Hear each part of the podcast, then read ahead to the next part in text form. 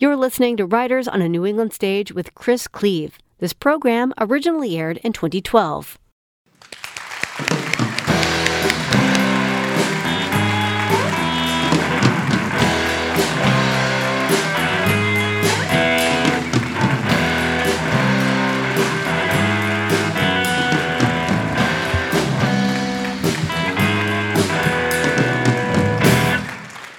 Thank you so much. Well, thank you. This is amazing to be here. What a wonderful evening. Um, thank you all so much for coming out. Um, I've only spent one day now in New Hampshire, uh, and having spent quite a lot of time in the old Hampshire, uh, I'm really pleased to announce that this is a major upgrade. well done. In fact, this is by far the most beautiful venue that I've been to on this tour. What a historic theatre. I'm really grateful to be here. It's really exciting, and thank you all for coming. Um, I've spent quite a lot of time actually in the old England. Uh, I would have to say that the whole New England thing is, in many ways, a major improvement. it's incredible. I've done really enjoyable events on this tour um, in uh, well, big cities like Boston, all the way through to tiny communities on the coast of New England. Um, I've been lucky enough to spend a lot of time in New England. Um, I, uh, when I was a writer in residence at University of Rhode Island, I, I came around here a lot as well, and I taught some students there. This was really in my rookie year as a novelist, and I didn't know my way around students very well and their habits, and I would have uh, a 9 a.m. course the University of Rhode Island. They were terrific kids. I really enjoyed teaching them. And, uh, but they would come to their nine o'clock course really tired.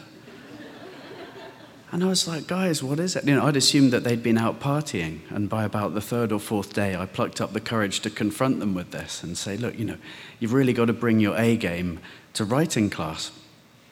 It turned out that what they'd been doing, they'd been out since four in the morning surfing. I was so proud of them. there was a major frontal depression, nothing to do with me, a, meteorological phenomenon in New England. And uh, the surf was up. So they'd got up at four in the morning and gone surfing and still shown up for classes. And they were a little bit tired. God bless them. Amazing kids. They build them better in New England. Um, I'd like to thank another uh, terrific product of New England as well, who's here joining us. I'm very honored uh, that my editor, Sarah Knight, uh, is here tonight. And I'd just like to acknowledge what a huge debt I owe to Sarah and how important um, she's been um, in this new book, Gold. So um, thank you very much for coming, Sarah.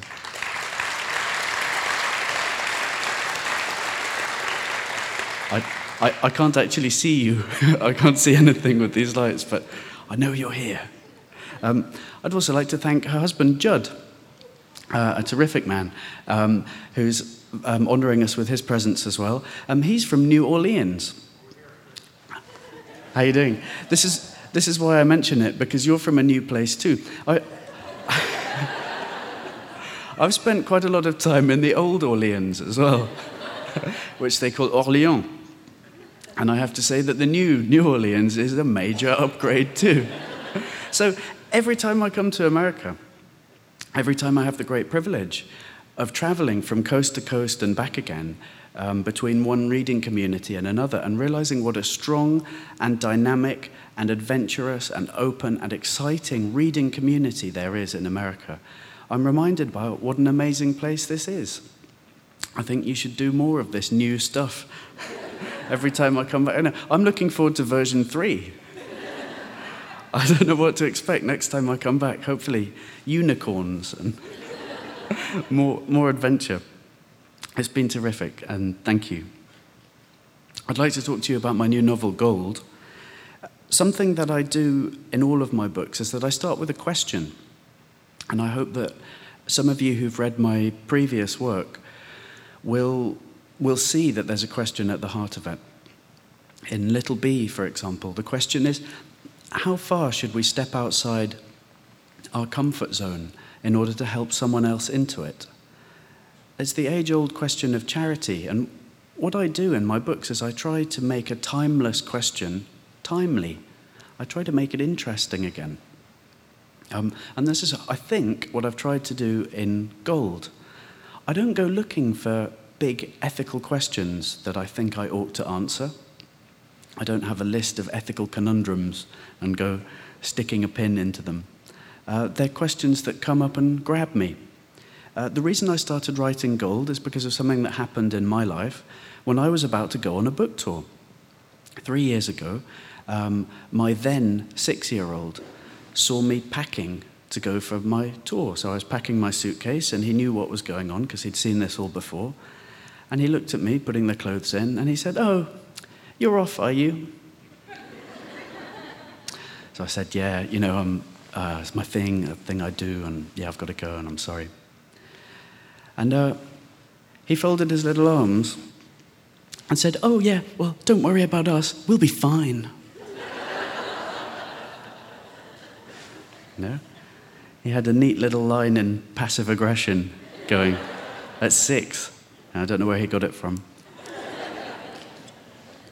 And, and then he was really upset, actually. He was upset after that. And he came uh, up to me, grabbed hold of my leg, and wouldn't let go. And in order to get um, into the taxi to get to the airport, I had to prise his little fingers off my leg. And he was saying, Daddy, don't go. We like it more when you're here. And it's not because I'm an exemplary parent, it's because six year old kids like it more when they have a parent there. It's just natural. And, and this got me thinking well, on the one hand, this is something that I feel completely compelled to do. It's my calling. I want to be a writer, and that means that I go on tour. On the other hand, the person that I'm doing it for um, has got his arms around my leg trying to stop me going. Right? So, this is really what gold is about. It's about that moment amplified up. What comes first in your life? Your, your calling, your vocation, or the people you love? On paper, that's a very easy question. If I were to ask anyone in this room, I mean, you, you seem like a very nice bunch of people. if, I, if I were to ask you what comes first in your life, ambition or love? I'm sure most of us would say, oh, love, definitely, every time. And yet, when the question is made concrete, for example, someone says to you, this company has a really important project.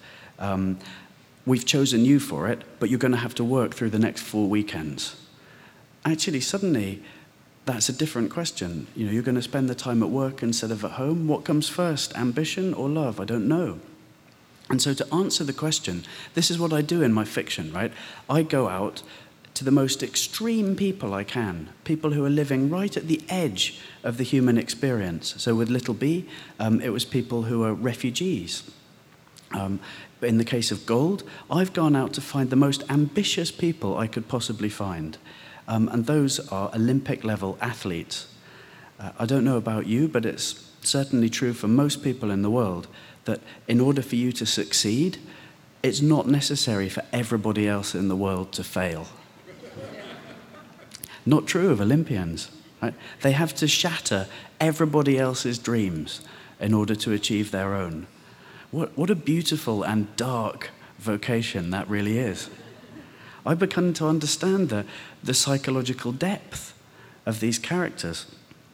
And I needed to research it. I, I, I, started talking to a lot of athletes and asking them questions like, why? Why is this rivalry so important to you? Why do you need to win at all costs? What's so important to you that you put it before, um, in many cases, friends and family and career? Why do you need to win so much? What does it feel like to win? And they would say to me, oh, well, you know, it's indescribable. So I was like, well, help me out here. And they said, no, it's really hard to experience. You have to, you have to do it yourself and see what it feels like. So I thought, well, okay, I'll do that. Um, I should give you some background. Um, I had a, a PE teacher at school who wrote the following on my school report uh, Christopher tries very hard.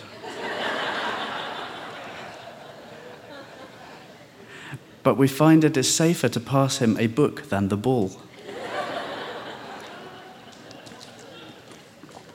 That was the background I was coming from in sport. So I had, to, I had a long way to go. I trained and trained and trained on a bike because I wanted to understand how to write these race scenes. There, there are scenes in this book where my two protagonists, they're called Zoe and Kate, and they have very different attitudes to life. Zoe puts her ambition above everything. She's cut everybody out of her life who doesn't make her quicker. Kate has chosen a completely opposite course. She has a husband she loves, she has a child she adores. She has people in her life who care whether she wins gold or not. But at the same time, these people have a habit, as people do. You share your life with people, and it kind of slows you down in a beautiful way, but it kind of slows you down. They've chosen really different approaches. They race each other. We get to see who's quickest, we get to see who wins. And I needed to write those scenes. I needed to know how it felt, so I had to race. So I started training. And I trained for about a month really hard on the bike, 20 hours a week, during which I felt pain, sadness. After, about six weeks, I experienced the first positive sign. I looked down at my legs in the shower and I realized that they weren't my legs anymore. I had an imposter's legs with muscles and everything. I found this hugely encouraging. and and I went out and I did a second month of really hard training. And by the end of three months, I felt awful, but I was able to beat my training partners to the tops of some really big hills. And I got a savage joy out of that. Who knew that that was hiding? You know, in everyone's heart, I think, there's this thing that loves getting to the top of a hill first on a bike. It's a childish thing, it's brilliant. I'd started calling these people my training partners. I used to call them my friends.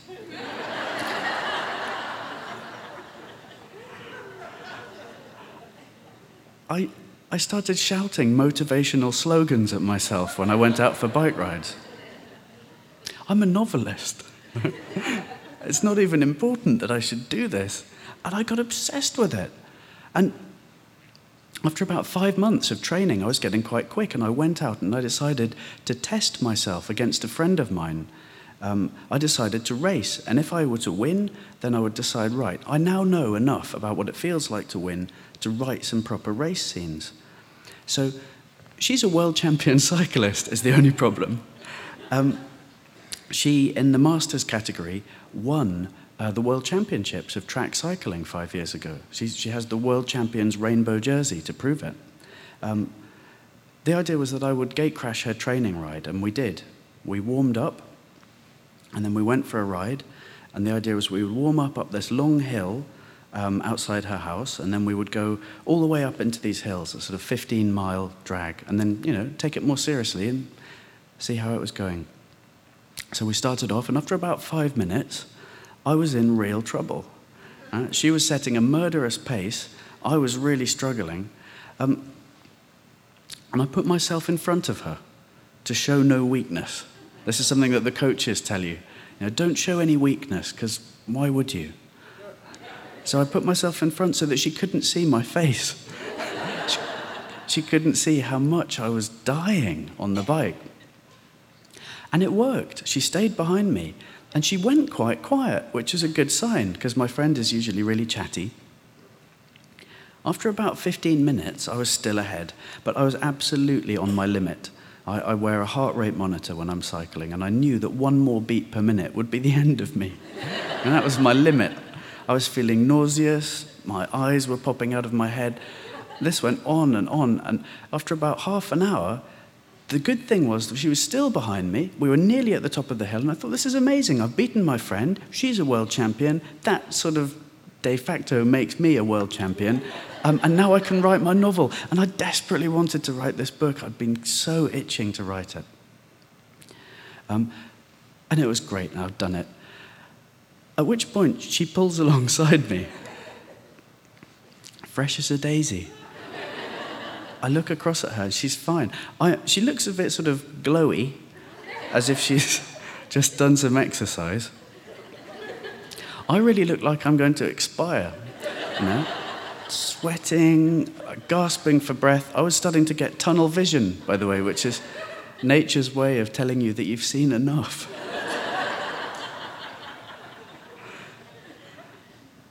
she looks at me with an expression of concern Okay, she pulls out her mobile phone, which has been in her hand all the way, right? And she holds it up. And I see that the reason she's been so quiet is because she's been finalizing her online grocery delivery for her family. no. she has an athletic husband and two very athletic daughters who get through a lot of carbs. And she'd been ordering them up online. We have this company called Tesco Direct. I'm sure you have an equivalent. Um, that's probably better, actually, in New England. and um, she'd been ordering it up on an app on her phone. They'll deliver. And this is why she'd been so quiet. Uh, and so, having experienced, you know, five seconds earlier, this exaltation of realizing what it was like to win, I also, in a miracle of efficiency, um, realized what it was like to be a total loser. she looked across at me and she said, no, That was a really good warm up. shall we go now? And I said, Yes, you shall go, and I shall go too. I went downhill, and she went for a four hour really intensive training ride. I freewheeled back down the hill to the beach and had an ice cream. It was, it was brilliant. I learned. I learned what it felt like to win and to lose. I felt I, I learned enough about what the commitment is in the training to write these race scenes, I think, with some authenticity. Um, and I also learned with a feeling of wonder that there's no way a person like me could become a person like them. I have so much respect for the Olympians. I have so much respect for the Olympics. The act of all of these nations coming together to celebrate something which is beautiful and peaceful. It doesn't happen at all. It's our one global ritual. Every four years, we come together to celebrate something that's joyful and energetic, where each new generation of people reaffirm the importance of coming together and doing something positive. Um, I wrote about two rivals called Zoe and Kate, um, and I'd like to introduce you uh, to just one of those characters um, called Zoe, who's, I think, my favorite character that I've written. Um, just because of the absolute devastation she leaves behind her. She's a complete mess, and I love her to bits, and I would like to introduce you to her through the medium of her coach, who's called Tom. Um, he's in his uh, mid to late 60s. And this uh, scene is set basically right now. Tom Voss still remembered how it had felt for him back in Mexico in 1968 to miss out on Olympic bronze by one tenth of one second. He could feel the anguish of it even now in his chest, raw and unavenged. 44 years later, he still noticed the sharp passage of every tenth part of every second. The inflections of time were the teeth of a saw, bisecting him. And this was not how other people experienced time. They noticed its teeth indistinctly, in a blur of motion and they were amazed to wake up one day and find themselves cut in half by it, like the assistants of a negligent magician. But Tom knew how the cut was made. He took a call from his athlete's agent while he was soaking in the bath, persuading his knees to unlock. So he's been sleeping around again, the agent said. It's all over Facebook. Facebook? Said Tom. Oh, um, it's a social networking site, Thomas. People use it to exchange information with friends. A friend is someone who. Yeah, yeah, said Tom. I know what Facebook is. Uh, Zoe's got a lot of likes on it, right? Yeah, 90,000, Tom. He held the phone between his ear and his shoulder while he massaged his knees. His inflamed ligaments weren't responding to the application of ibuprofen rub. In truth, he knew they would only respond to his applying several decades of top level coaching insight to his own life. It was maybe time to admit that a 66 year old man shouldn't be doing such heavy weights in the gym. But hey, there were accountants who messed up their own taxes. There were doctors who smoked Marlboro Reds. Why should he be the first old man to listen to himself? He was a sports coach. He wasn't a pioneer.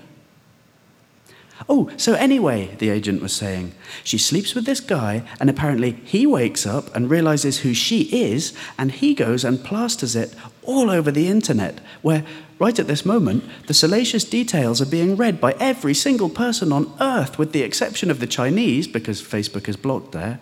Oh, and you, because you're a reactionary old man, Thomas, with no interest in fun stuff. Do you want me to read you the filth he's posted? Uh, no, said Tom, not really. I'm going to read it to you, she said, as if he'd never spoken.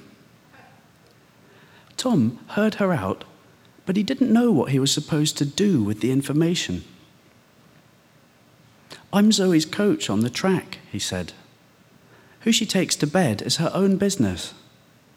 Mm, yeah, said the agent, but this is just to keep you in the loop and to suggest that. Tom growled. What did a loop have to do with it? Why couldn't people just say, I wanted to give you the information? Is everything all right? said the agent. You made a sort of noise. Yeah, said Tom. Actually, I growled at you. It's an Australian thing. Oh, and I guess it worked because you stopped talking. Look, said the agent, I'm just trying to help, okay? No, said Tom. What you're trying to do is protect your 15%. Yeah, but she's the face of Perrier, Tom. It's worth protecting. Look, said Tom, if fizzy water wants a face, that's fizzy water's problem. My job is to help Zoe win gold. Yeah, said the agent, but what I'm saying is that we're on the same side here. Surely it can't help her focus to be all over Facebook like this. I won't disagree, said Tom, but what do you want me to do? Shut down Facebook? I mean, I'll check with my broker, but I'm pretty sure I don't own it. Could you just have a talk with Zoe? She respects you. Tom smiled.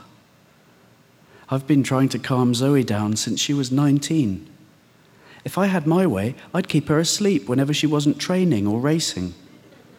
I'd pop one of those little tranquilizer darts into her with a blowpipe, like they do with tigers in the wild. But what can I do? I'm a coach. All they give us is a whistle and a stopwatch. The agent said, Well, I hope you can do something because this will be all over the papers tomorrow, and these things have a habit of spiraling. Tom sighed.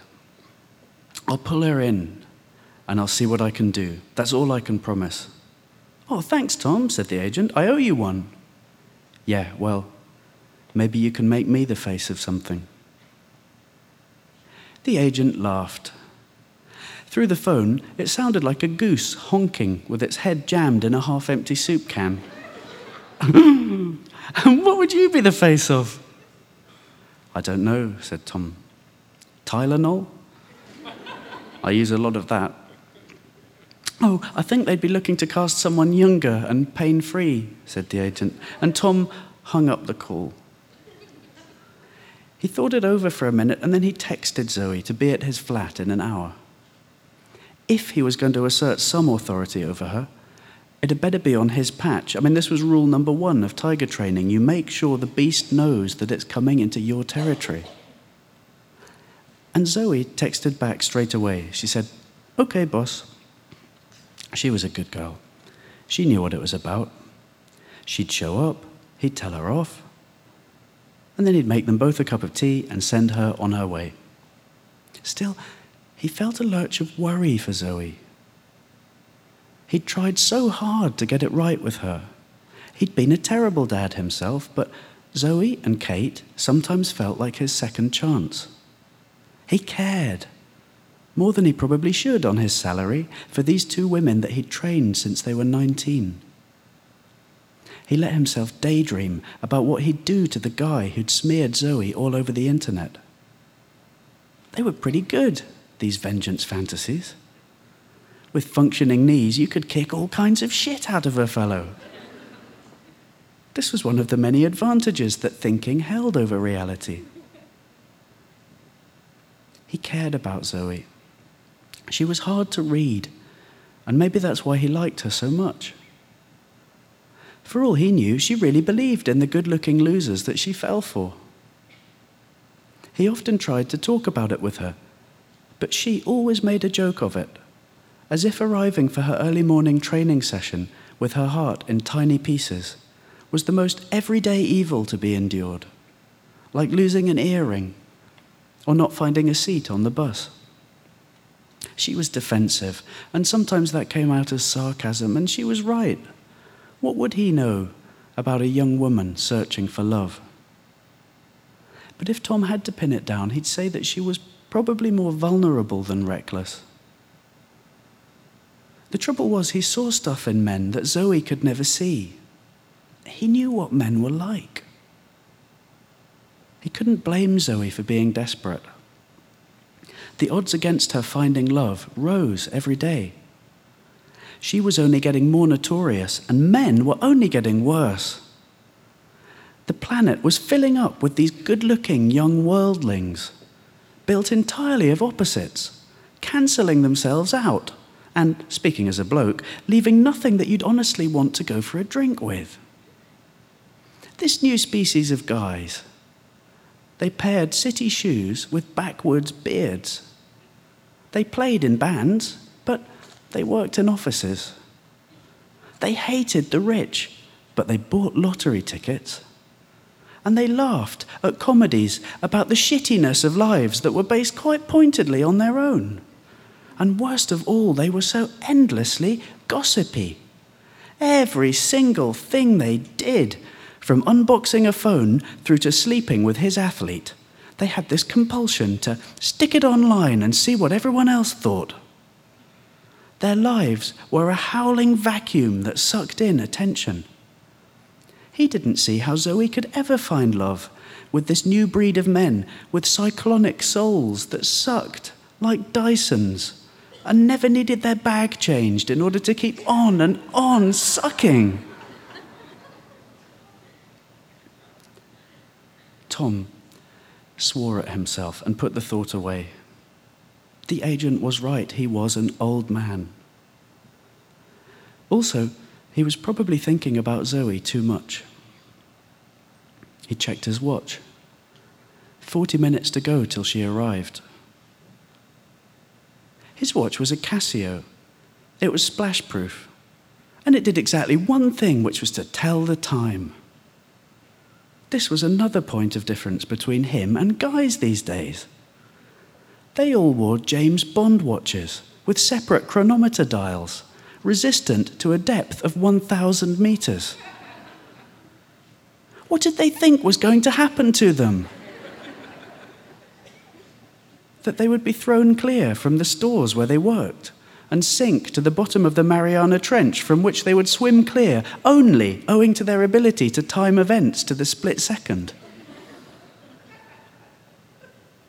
These guys wouldn't know a fraction of a second if it jumped up and denied them an Olympic medal. They had no concept of what could be won and lost in one. Time was wasted on this new breed of man who could spend a whole night with a woman and then upload it in less than a minute.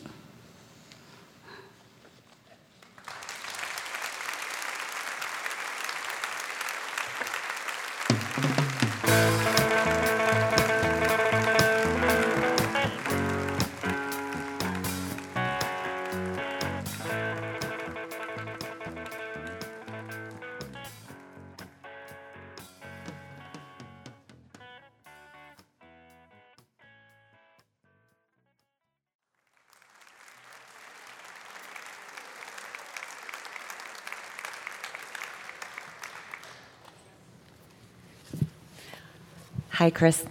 Hello. It's really great to have you here. Thank you so much. And thank you so much for reading. I really enjoyed that. I hope all of you did as well.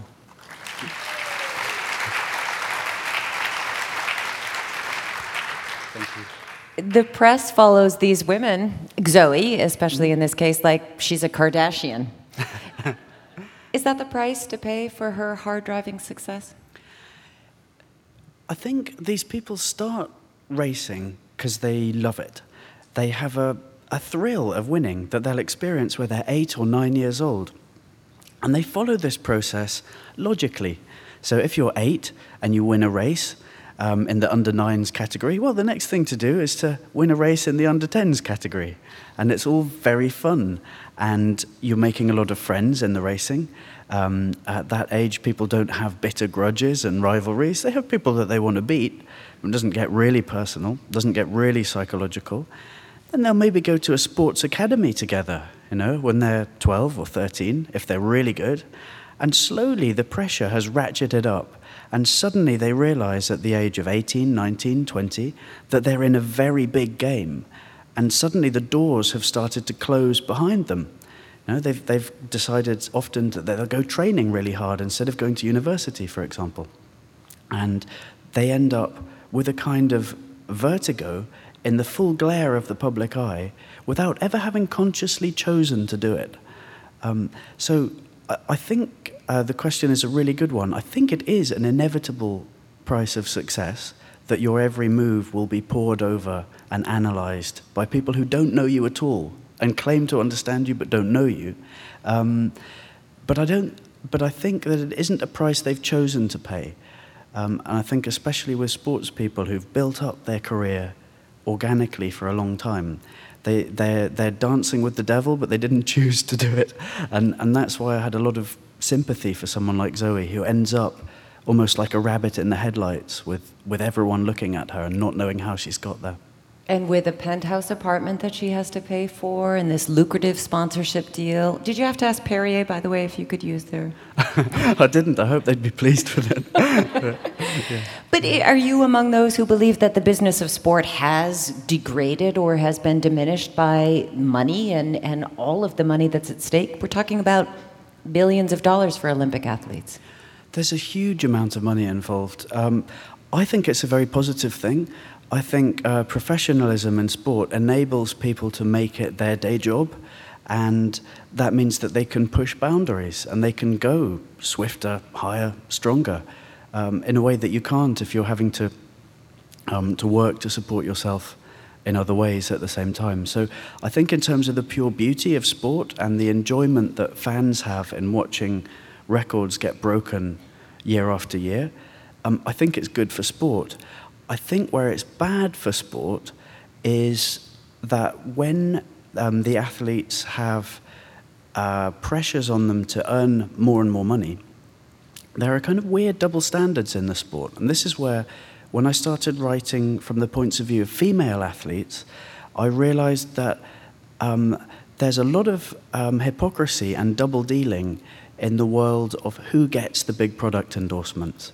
So, where I think it pollutes sport is in the, the public perception of athletes. Male athletes just have to be terrifically good at their sport.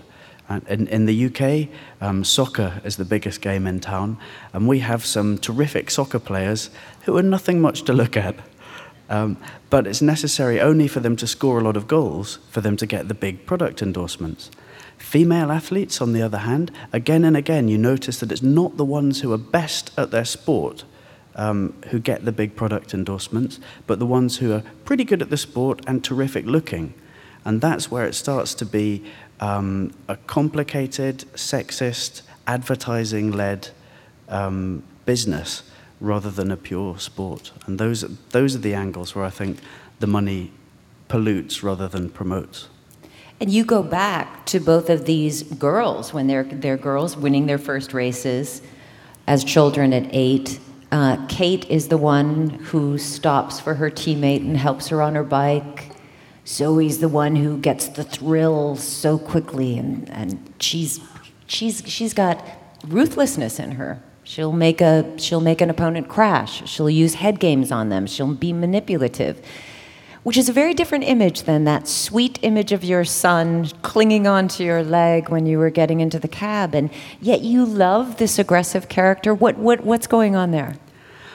I, I like people who are really committed to their thing. I like people who've gone so far down a path that there is no going back. I like what I loved about Zoe is that she's not only burned her bridges, um, but she's enjoyed watching them burn.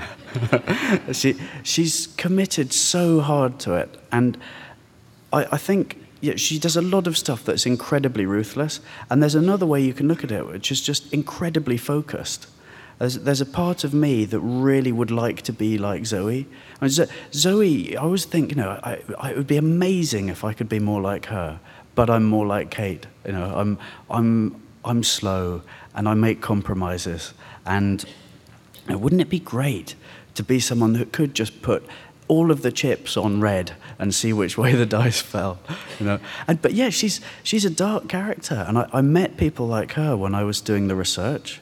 I met athletes who'd raced against people like that and used very colourful language to describe what it was like to race against someone who would, if the umpire of the race wasn't looking, would reach over and grab the back of your jersey and pull you back, even if that meant you were likely to crash. You know, there, there are people who are, who are nasty in sport, which uh, surprised me. And she believed that she had to keep herself desperate and wild-eyed. You know that that, or, or, or she'd watch someone more frightened than herself pull ahead of her. Is there something animal here about this, this competition? Animal's a good word for it. It's very physical. And I, I think that um, the idea of being beaten by someone, you know, and when you're beaten by someone, especially on, you know, in a running race or on a bike, your relative velocities are quite close. You know, someone overtakes you really quite slowly. You can hear every breath. You can hear the inflection in their breathing. You can smell them. You know, and there's something really animalistic and terrifying about it. Something takes over, you know, when you are neck and neck with someone. Something really antediluvian in here that doesn't want to lose. You know, you don't want to be left behind. You don't want to be the the person that gets eaten by the tiger that's chasing you. You know, I don't know where it comes from, but it's in here and it's frightening. Yeah, and uh, animal is a good word. Yeah. And we maybe should make clear to everybody here: these racers are velodrome. You know, they race in the velodrome, so on the wooden tracks that you know slant up in the air. And there's a beautiful new velodrome in London for the London Olympics. Actually, yeah. have you been? Yeah, it's gorgeous to look at. They, um, yeah, it's a beautiful architectural space. Uh, speed is contained. You know, the banking of the curves is so they never have to slow down. They go quicker and quicker and quicker. And indeed, if you slow down, you fall off. No, it's, it's a fully committed space. It's, it's beautiful to watch. Did you race in one of the, or did you race on the road? You went inside the velodrome? I've raced on, um, I've raced on the road and I've trained in the velodrome. So uh, not London velodrome because they haven't thrown that one open yet, mm. but um, Manchester velodrome where a lot of the action is set. Yeah, you can just show up off the street uh, it costs ten pounds. You can you can walk in and, and ride a bike around these, you know, this legendary track. And it's really fun. I'd recommend it. If you guys ever get near a velodrome, they all have these things called taster sessions. You know, you don't have to be. Um, you know, you don't have to have even done it before. You can get on and enjoy it, and it's hugely exciting. Have you ever seen the, the Wall of Death? At a circus where they ride motorbikes around a, around a wall. It's kind of like that, but slightly safer. They're wearing different outfits. yeah. Well, that's what they do. They walk in at 19. Uh, the three main characters in the book, Jack and Sophie and Zoe, at 19 into this Manchester velodrome where Tom Voss, the coach, first sees them. And it's wonderful, his little tricks that he plays on them to try and figure out who they are very much based on their physicality. Tell us a little bit about those tricks. Yeah, so Tom, uh, when when his athletes, thanks for asking. I'm pleased that you asked that. When they um, when they first show up at his velodrome to his first coaching session, they don't know what he looks like, um, and he's trying to analyze their strengths and weaknesses as people. Um, without revealing himself. So he pretends to be the receptionist uh, while his athletes turn up for the training session, and he just sees how they, how they deal with him. And Zoe, predictably enough, uh, is foul to him uh, and sees him as if he isn't there, gets really frustrated with him, but, um, but is totally socially dominant in the situation, shows only strength. Um, whereas Kate, when she arrives, is meek and timid and wondering if she's even turned up at the right venue. Uh, and, and you see the, the huge contrasts in the personalities of these characters. And that's what he's looking for as a coach, because he believes, well, as I believe, that there is um, a commonality in the way one's character is in everyday life and the way that one will, will race and compete in sport. You know, there's a continuity. I wondered about that. I, I see that you studied experimental psychology when you were at Oxford. And I wondered if that's part of your framing of the world, if, if you're looking for these sort of personal tics, those interactions, and, and how that works for you as a novelist. I'm, I'm always observing. Um, I'm, I'm lucky uh, in that I'm sort of small and unobtrusive, and I, I can just go into situations and watch. I have a variety of ways for making myself disappear so that I can watch people um, without them interacting with me. So I can watch people in a natural environment um, that range from sort of techniques of camouflage, I guess you'd call them, all the way through to stuff. You know, you, it's about hiding in plain sight. So I'll do this thing where I'll sit on um, a bus, for example, with my iPod headphones in, but and the wire dangling down into my pocket, but not actually connected to anything. And I've discovered that if you sit there nodding like this, people just assume that you're in your own world listening to loud music. And they'll sit themselves next to you and begin the most intricate and intimate discussions about their lives and you can observe them. There's lots of ways to sort of to treat the whole of life as a kind of laboratory where you can you can watch. And i guess i do the same in my family as well and probably in a slightly less creepy way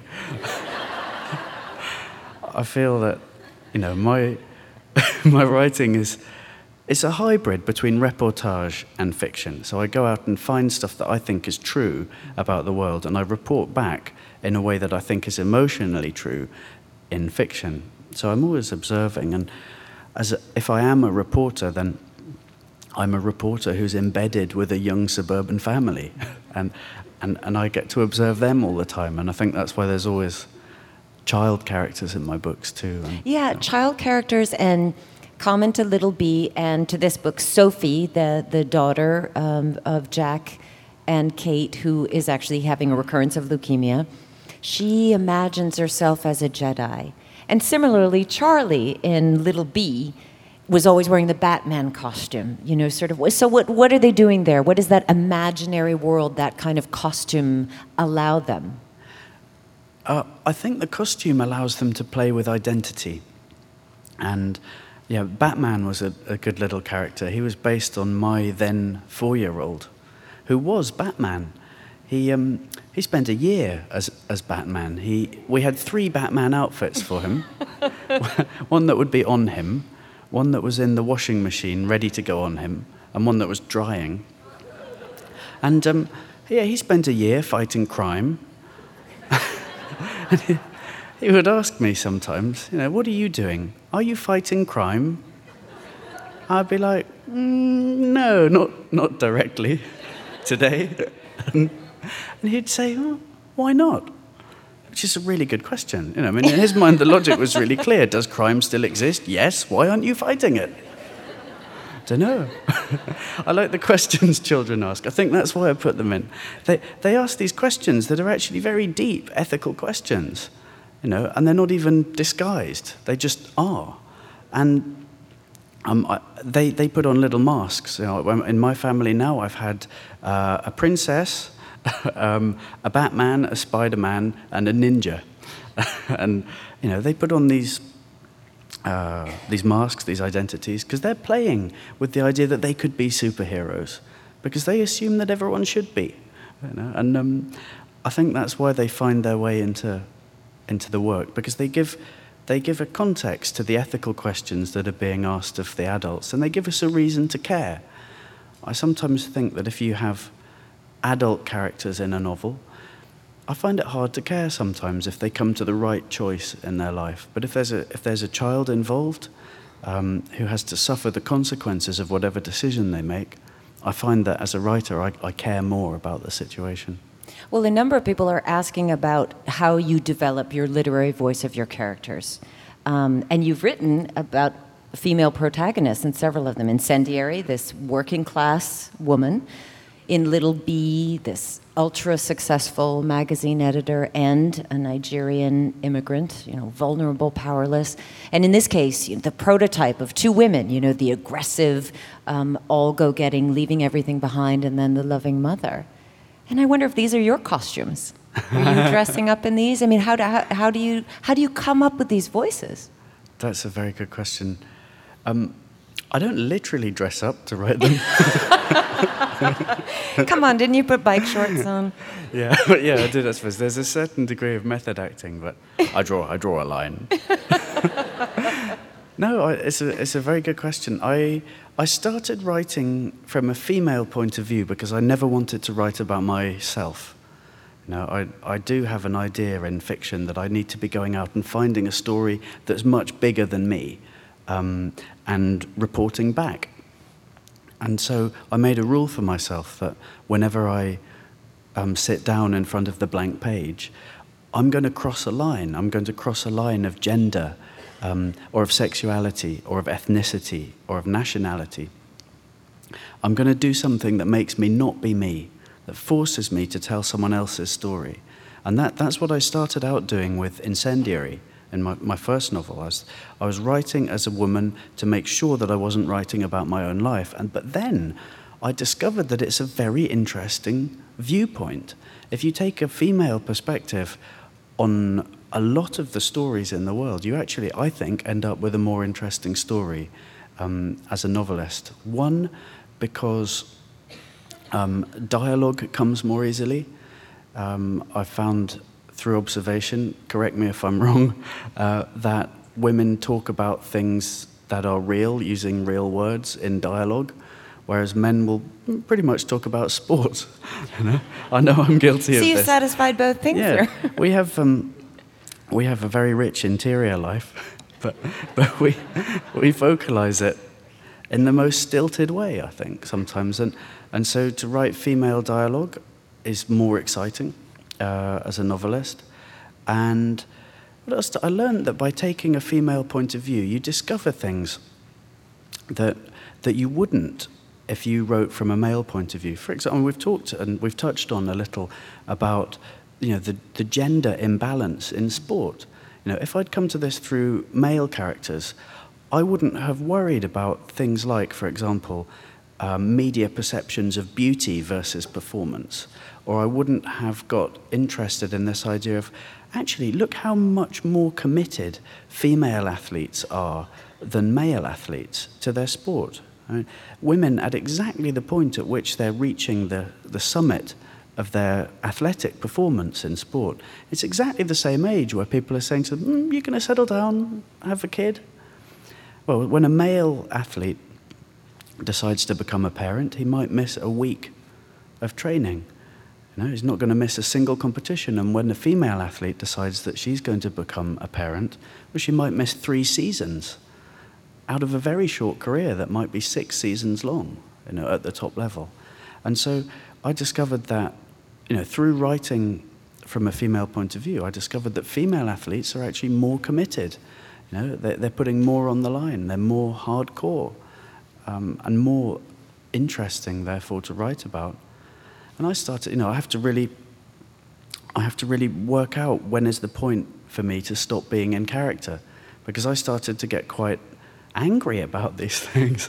you know, I started to think, you know, I, when you see, for example, you know, the Tour de France has just been on. Well, there's a female version of the Tour de France. It's just that it doesn't get on TV. Mm-hmm. But you think, well, actually, why is that? It's no less interesting. You know, I think the people who compete in it are more committed. You know, the tactics are the same, the structure's the same. It's really, really fantastic, and it doesn't get onto TV at all. Why is that? I started getting really indignant as a woman.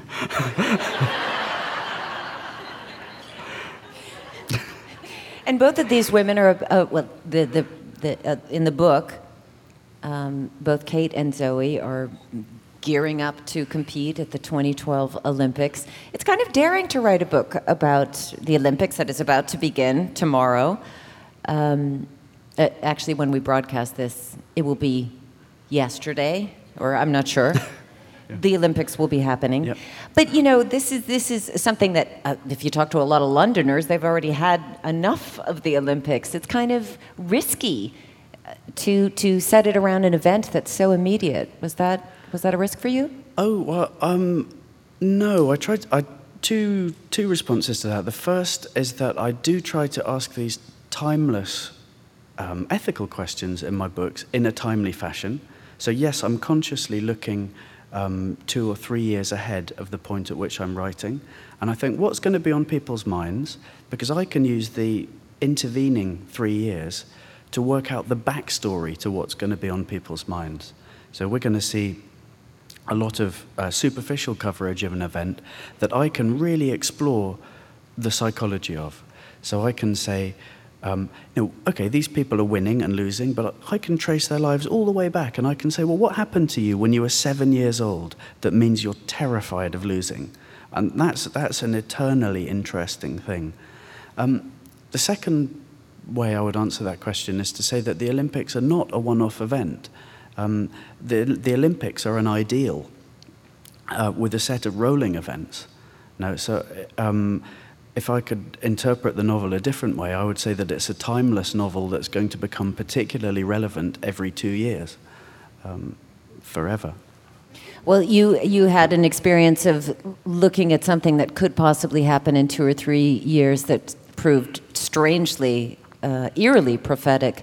The book Incendiary was scheduled for release on July 7th of 2005, the very day that a series of coordinated bombings hit London and devastated London, and it was about a possible attack at the what was a football club, if mm-hmm. I'm remembering correctly.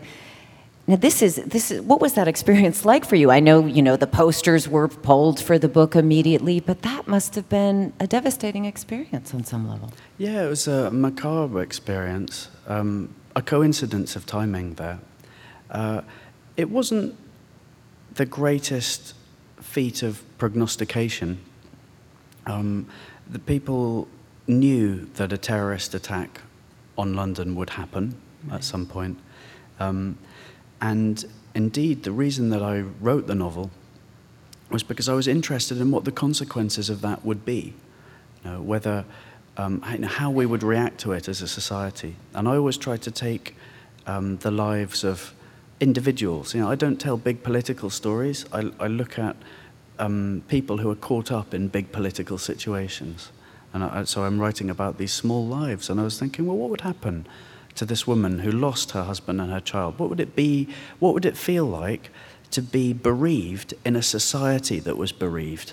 And that, that's the unique and horrible thing about terrorism um, is that the society and the individual at the same time are going through the trauma. Um, there's no normal for them to get back to. Um, and so I imagined this scenario, and then it happened on on the publication day. And it was, it was a very strange experience and a horrible one.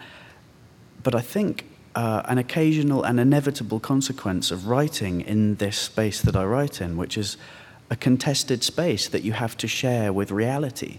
You know, I, I've always wanted to be the kind of writer who's operating in that five year window between where newspapers don't have the space and then uh, five years later when uh, historians begin their analysis. Well, actually, that is the most interesting five year space to be working in as an artist because that is the space where public opinion is formed. Uh, you get to events before they've cooled, before they are um, intellectualized, and before a canonical version of history is written. Well, you, that's the space where, as an artist, you can change how history is written. And so I, I sort of re engage every time with my right as an artist to write in that space, whilst having learned this very bitter lesson that it's a dangerous place to write into. And sometimes you do need to step back and say, yeah, actually, on this day, reality became more important. You know, I, I agreed with the decision in the aftermath of that, of the London bombings, to withdraw the book from sale because it wasn't, it wasn't about me anymore. You know, it was about what had happened to them. But it eventually did become a bestseller and, and in many ways coalesced or, or, or summarized in some ways and gave some words and experience to something that just happened to so many people. Is that, was that gratifying for you on some level? I thought it was really interesting. Um, readers began to read the book and began to like it, and it took the longest time. It took two years, really. And then it started to win awards, and they made a movie of it, and people started to read the novel. And you realize that in the end, you know, every, every piece of work finds its level, you know, finds its, finds its people. Um, it was a strange experience and uh, quite a redemptive one, you know, because I, I wasn't ashamed of the book. You know, it's a book about love. It's a book about um, the, the premise of the book is this woman writes a letter to Osama bin Laden. She's told by her grief counselor to write a letter to the person she thinks is most responsible for the death of her child. This is what grief counselors tell people to do. But again, in, who do you write to when it's a terrorist attack? Uh, I'm writing this novel in 2004. The person you, that she decides to write to is Osama bin Laden, and she says to him, no, I want you to understand what you've done. I want you to understand what a human boy is from the shape of the hole he leaves behind. I, I want you to cut your fingers on its jagged edges. You know, she thinks she can change his heart. And you know, I, I wasn't ashamed of having written that book, and, I, and, and so I did find it um, redemptive that, that people started to come back to it and to think that it had some merit, because it had been, for a long time, really pilloried in the press uh, by people who called it um, tasteless and, and, and scandalous and, and were actually asking for it to be burned, you know, uh, w- which I thought was extreme, you know, violent. You know, and so it's good to see it just being treated as just another book again, because it's all it is, it's just another book. Well, there, in both Little Bee and that book, there was this backdrop of politics, you know, immigration, um, terrorism, and, and that's not in this book. Was that a conscious choice? You know? um, yeah, I'm not going to engage hard with politics every single time. Um, Is that hard for you as a columnist? I mean, you're, you're, you're, you're looking at and observing the world all the time. yeah, um, it's all it's all political in some ways. I mean, I, I think that in terms of the gender politics that play out in Gold, um, I think there is a component to it that's quite politically engaged. Um, but yeah, I've it's part of a thing that I've tried to do, um, which is to become the kind of person who looks for stuff to celebrate as well as stuff to decry. So my first two novels um, were very vocal about situations that are really awful in our world, especially Little Bee. Is, is about this hidden world that I really wanted to show people. You know, I had discovered this hidden world of refugees and the treatment that they receive in our name that we don't necessarily agree with. And, and I thought that it might be good to shine some light on that. Um, and hopefully, in a way that gave these people back some humanity. And I think that's a good thing to do sometimes. But I think if you, if you do that with every single book, every single project, then you risk being that person who's always moaning. you know, I was always saying, well, this is broken about our society, and now this is broken, and now this is broken. And actually, there are some things that are great about the way we all live as well. And I, I've made a rule for myself, at least sometimes, that I should go out and find people whose lives we can celebrate. And I've become more and more impressed with people who, despite the fact that they live in adversity and despite the fact that we all live in a world that's fallen, um, manage to live with a kind of grace. I think that's really beautiful and, and, and is probably, you know, a way out. Uh, so I wanted to to not always be the, the no guy, you know. And I think I'll come back to the politics um, quite soon, actually. But um, it's quite nice to find some people that I really wanted to, to celebrate as well. Sorry, it was a long, rambling No, answer to a really good question. I, I think it's a beautiful answer. I think you're right that, you know, what we get in this world are examples of people handling disappointment with grace, and that's that's so hopeful. And I just want to say this note because I, I think it's probably something that a lot of people have discovered here. This is from a high school teacher. She's an English teacher who's led many of her students to discover and love literature because of Little Bee. So thank you, she says. Oh, thanks, thanks to her. Thanks for teaching it. No, um, I'm, I'm blown away. Thank you. But I do want to mention something about characters and, and people dealing with adversity because there's a very moving um, part in your author's note after this book. Um, and apparently, you must have done some research about childhood leukemia at the Great Ormond Street Hospital for Sick Children. Can you tell us a little bit about what you witnessed there? Yeah, um, Great Ormond Street is a hospital in central London that's just for children. Uh, they are in the British Health Service, but they also do a lot of fundraising. They need 50 million British pounds a year just to keep going. Um, there's some great stories behind how they're funded. J.M. Barrie, who wrote Peter Pan, uh, left the rights to Peter Pan in perpetuity to the hospital. Uh, every time you watch a movie of that, every time you buy one of the books, you know, children get better in central London. Um, yeah, I, I, um, I spent some time there. I was allowed to shadow a doctor who's a pediatric hematologist, and he was specializing in children with leukemia and lymphoma. And I was allowed to be in his consulting room while he was offering the diagnosis of these very serious illnesses to the parents. And so uh, you stand there as an observer and you witness the emotional intensity of that room. It's extraordinary. It's harrowing even to observe. And It's almost unimaginable what the parents go through. I got to follow up on the treatment of these children as they go through various stages of chemotherapy. And uh, I got to watch them recovering. This is what they mostly do, right? 90% of these children who are diagnosed with this particular form of leukemia that I was researching um, will go into remission. So it's a very positive story. Um, you see some, some not so good outcomes too. Uh, you see some things that, were, that are really surprising. And this is why you do the research in the real world, because you learn things that you couldn't learn through Googling and through, through Wikipedia. The, the, the first thing I witnessed in that hospital was um, there was a kid.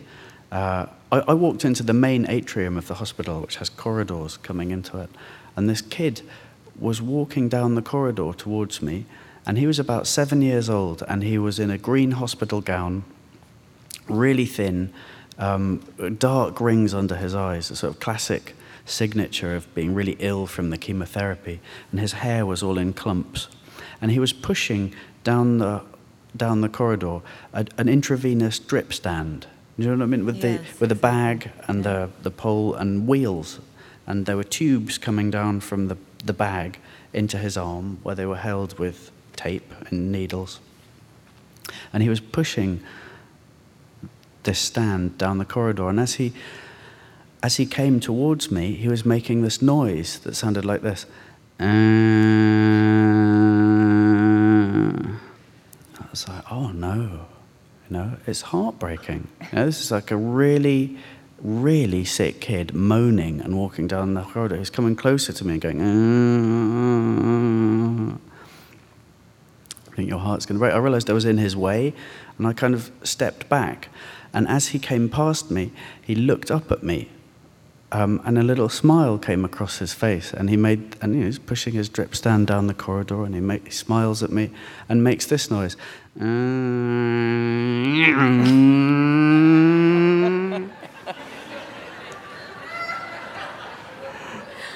He'd, he'd changed gear. you know? And he, he was driving his drip stand down the corridor. Well, we do get through Sophie a very rare view of experiencing illness through a child's eyes. Yeah. And, and she does a lot of managing and concealing her illness from her parents, mm-hmm. you know, because she doesn't want to destroy their chances of winning. It, it, it's, it's, it's almost like any vulnerability in this circle of champions is too painful to bear. And I wonder, do you think, do you think these competitors, Olympiads, athletes at this level, are they all a little crazy? They're exceptional. I would give them that. Yeah, they're. Oh, that's a good question. I mean, yes, you, you contrast it with the world of these children who are sick, and, and that gives you an absolute benchmark of what's important. You know, so, so Sophie's struggle with cancer um, is absolutely important. You know, it's life and death. Um, and it's not crazy that she's obsessed with managing her symptoms. Um, I noticed, you know, no one's told these children that they're supposed to be miserable all the time. That was the, that was the thing I learned in the hospital. You know, that I, I met kids who were incredibly positive, really good at managing the symptoms of the adults around them, really good at managing emotional situations. You know, at eight years old sometimes. When I was eight, I just wanted to know what was for supper. You know, but these kids were managing their parents' anxiety levels. Yeah, they're absolutely sane. The you know, are the athletes crazy? Well, they're competing for relative glory. Uh, they're, they're not engaged in an absolute struggle between life and death. They're engaged in a relative struggle against each other. And there is certainly an extent to which that's a crazy thing to do. You're giving yourself a problem where you didn't have one before. Uh, almost sport, by definition, is nuts. Uh, so that's, you know, why, make, why run all the way around a baseball diamond? I mean, that's, you know, you could have just stayed at the beginning. you know, on, on one level, the whole thing is, cra- is crazy because it's so contrived. And, the, and, and, and something that's wonderfully crazy about us is that we love them for it. You know, we love the craziness. And, and then occasionally we're surprised that that incredibly arbitrary and crazy thing that we've created throws up some crazy characters. And I, I, I just loved going through the history of sporting rivalries. I mean, because gold is about a sporting rivalry. Um, to look at some of them, and the more you find out about Olympians, the more you realize you just couldn't make it up. Uh, people will remember the story of um, Nancy Kerrigan and Tonya Harding. Mm-hmm. Yeah? The, um, uh, Tonya Harding arranged, they're figure skaters. Tonya Harding arranged for her rival's leg.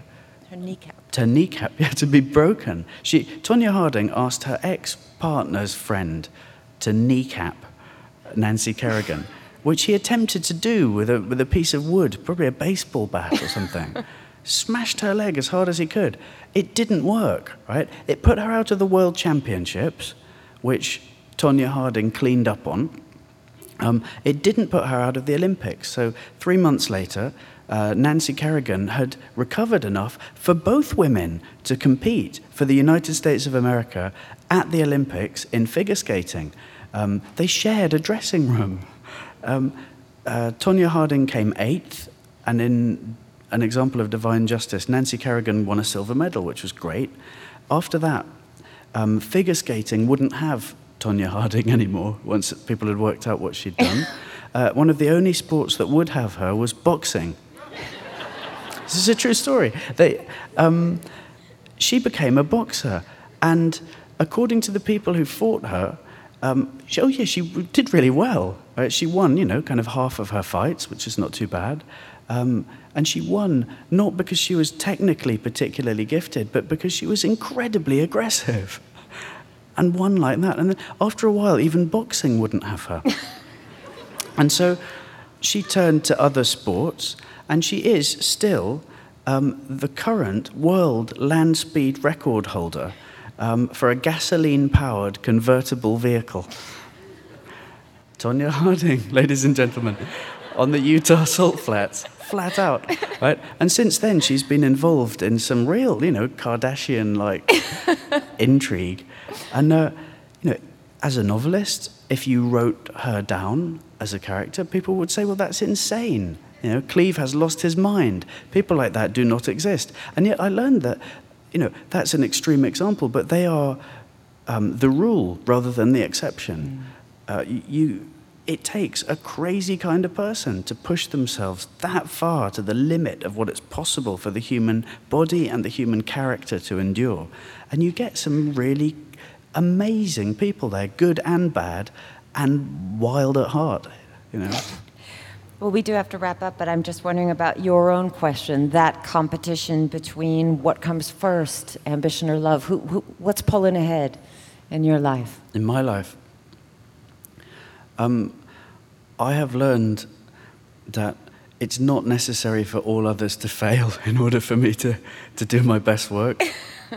um, I try to, um, to be calm and not competitive and uh, to try to um, spend time with people who I love. and like everyone else, I find it a daily struggle to work out where to, to draw that line. You know? What do we call it? We call it work life balance, which is such a, a mundane way of saying it's a huge existential battle between love and ambition every day for all of us. And uh, I don't have an answer. I, I swing. It's impossible. It's a life of, of compromises and, and leaps forward and sudden regrets and, you know, otherwise known as family life, I guess. Well, we're so glad you made room for us tonight. Oh, it's been an absolute pleasure. Thank you.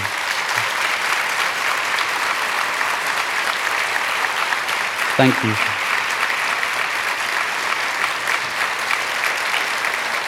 Can, May I thank the band? Well? You may thank the band, but I was going to thank absolutely everybody who helps put this production together. Writers on a New England Stage, executive producer and live stage presentation director is Patricia Lynch. New Hampshire Public Radio president is Betsy Gardella. Our public radio broadcast producer is Word of Mouth senior producer Rebecca Lavoie. Associate producer and communications director is Margaret Talcott. Live sound and recording engineer is Mike Marshand. Musical director and band Bob Lord and Dreadnought.